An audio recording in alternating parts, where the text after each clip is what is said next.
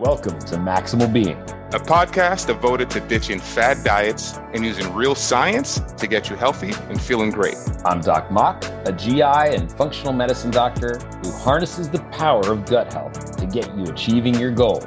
And I'm Jackie P., a well informed layman who challenges the experts and asks the questions that you want. Don't forget to hit the subscribe button or leave a comment. And now, on to the show. Are you feeling a little sluggish when it comes to that AM constitutional? Well, you're not alone. What's going on, everybody? Doc Mok here. I'm a gastroenterologist and a functional medicine practitioner. And in this week's Gut Health, we're talking about constipation. Constipation is defined as a change in the bowel frequency or difficult with producing a bowel movement. You are not alone if you're experiencing this. You know, traumatic childbirth, as well as organic diseases like cancer aside, a lot of the issues with constipation are based on our food intake, water intake, and when we're eating what macronutrients. A few little tips for you is to increase your fiber intake. And we already discussed fiber intake means vegetables.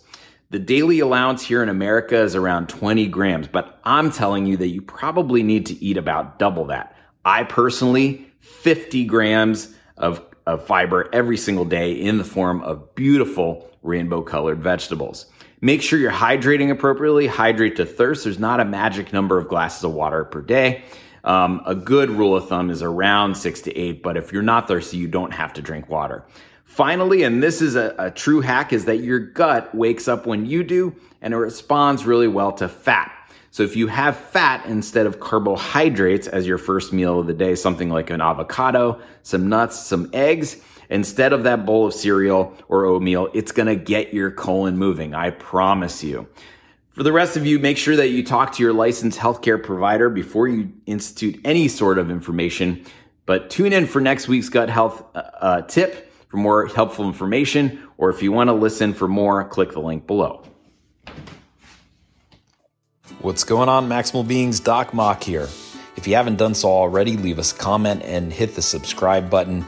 Let your friends and family know. That way, we can get the word out and continue to bash the bro science.